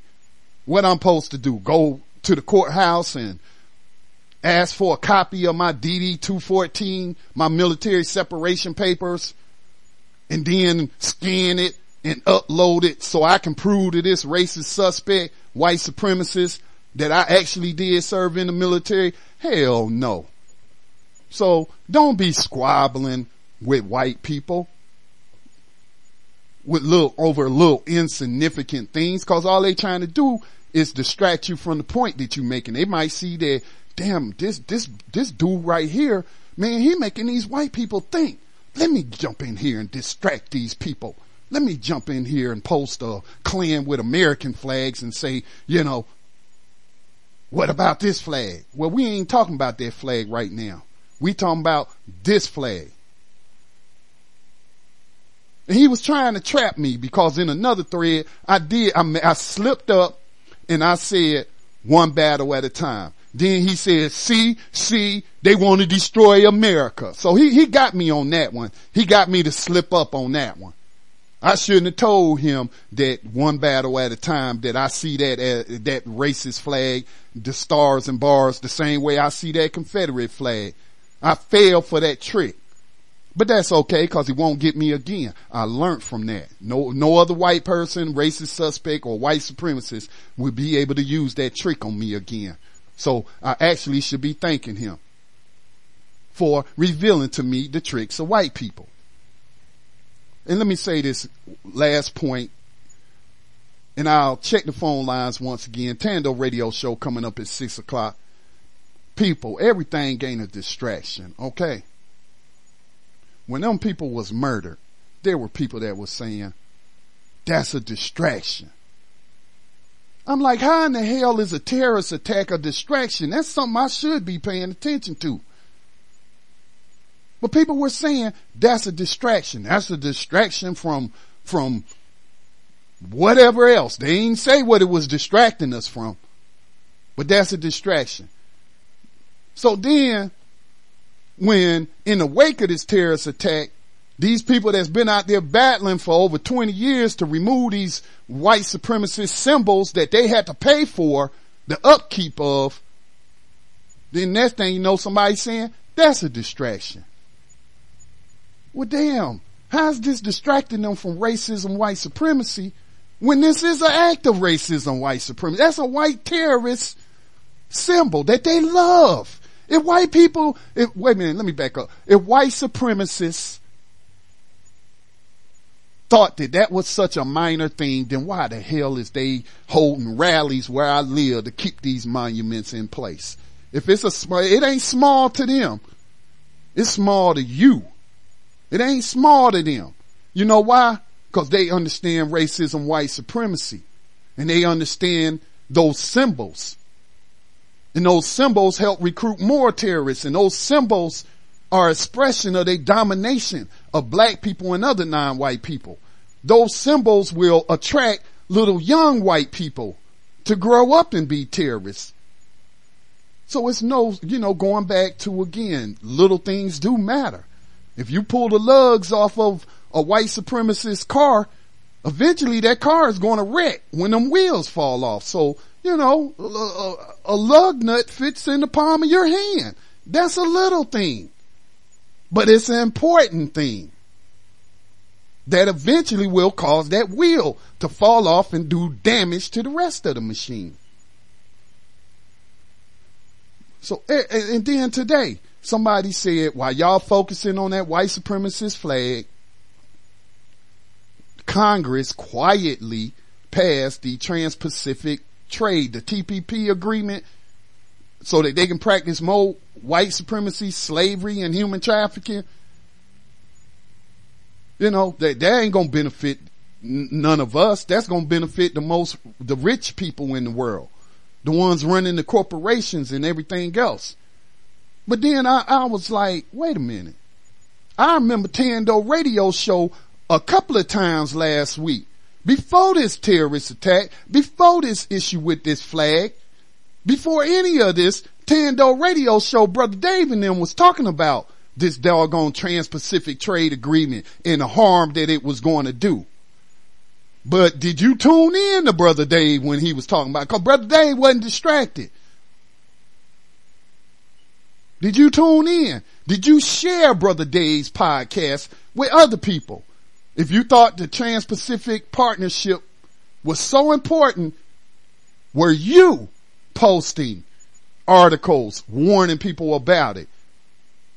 See, some of us can walk and chew bubblegum at the same time. We can focus, we can multitask. We can focus on several issues. Cause I remember signing at least four petitions that came, somebody sent to my email to oppose that trans-Pacific partnership agreement. So I wasn't distracted.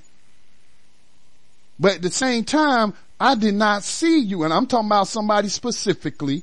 And, and if you listening, you know who you are, but I'm not here to put you on the spot. I subscribe to your Facebook page. I share some of the thing, the propaganda that you share. So I see what you posting. But you want to talk about people being distracted by this flag issue and, and, and wasn't paying attention to this. Well, anyway, that was a done deal anyway. Number two, you don't even participate in politics. So why is you trying to use a political issue to bash black people or anybody that's against this flag? And that was put in place before this flag issue. They're going to do it anyway, regardless. If 33 million, if let's say 40 million black people signed a petition or got out there in the streets, that was going to pass anyway. So don't try to use that to bash black people cause you don't agree with them on this issue. You don't see how the little things add up to dismantling the white supremacist machine. Okay? Don't, don't do that. Cause everything is not a distraction. There is stuff going on all over this world.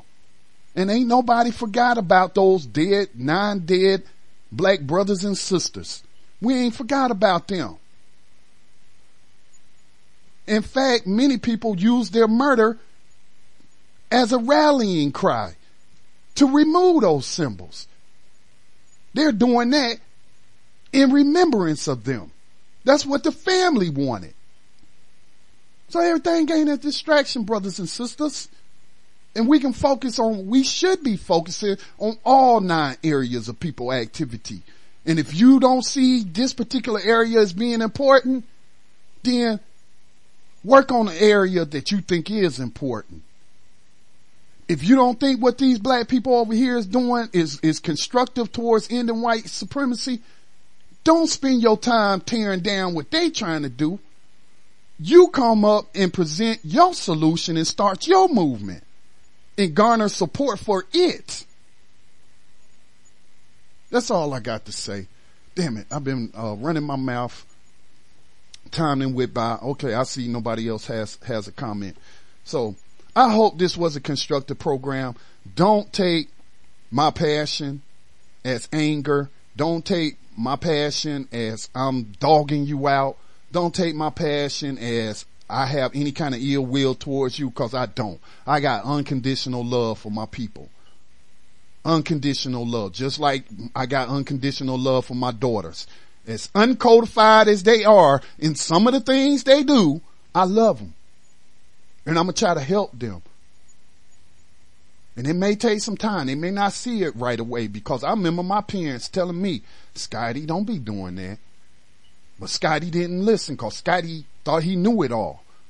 And so Scotty had to find out for himself not to play with fire because you may get burned. So sometimes that's what happens is that we have to allow people to experience things. Of course, we warn them, but if they don't hear those, heed those warnings and we hope that their mistake isn't fatal or does great damage to them, but when those things happen, then they'll think back and say, you know what? My daddy told me not to trust these racist suspects around here. My daddy told me not to be hanging out all late at night and to come home at a decent hour. My daddy told me not to drink and drive and now I didn't got a DUI. No, my kids ain't drinking and driving or nothing like that. They better not be. That's what I'm saying the people that are that don't know what we know, that don't do what we do, who do not see the value in some of the things that that are constructive, don't hate them. Don't hate them. They're your brothers and sisters. They need your help. If anything, redouble your efforts to help them see, come, come to the light. Help them see truth. And they're not going to see truth if you hating on them. If you coming at them with that hate. So anyway, that's the end of the broadcast. Um, Tando radio show will be on in just about a minute or two as quick as I can get them on air. So y'all stay tuned. Thanks for calling in, those who shared, um, and thank everyone who has tuned in. And I'll be back on these airways tomorrow from behind these enemy lines. Recognize the fact that we live in a, on a battlefield and you have to have battlefield awareness so that you can reduce the likelihood that you will be a casualty cause I'm tired of seeing the black bodies pile up. So take preventive measures. Peace and blessings to all. Hit me.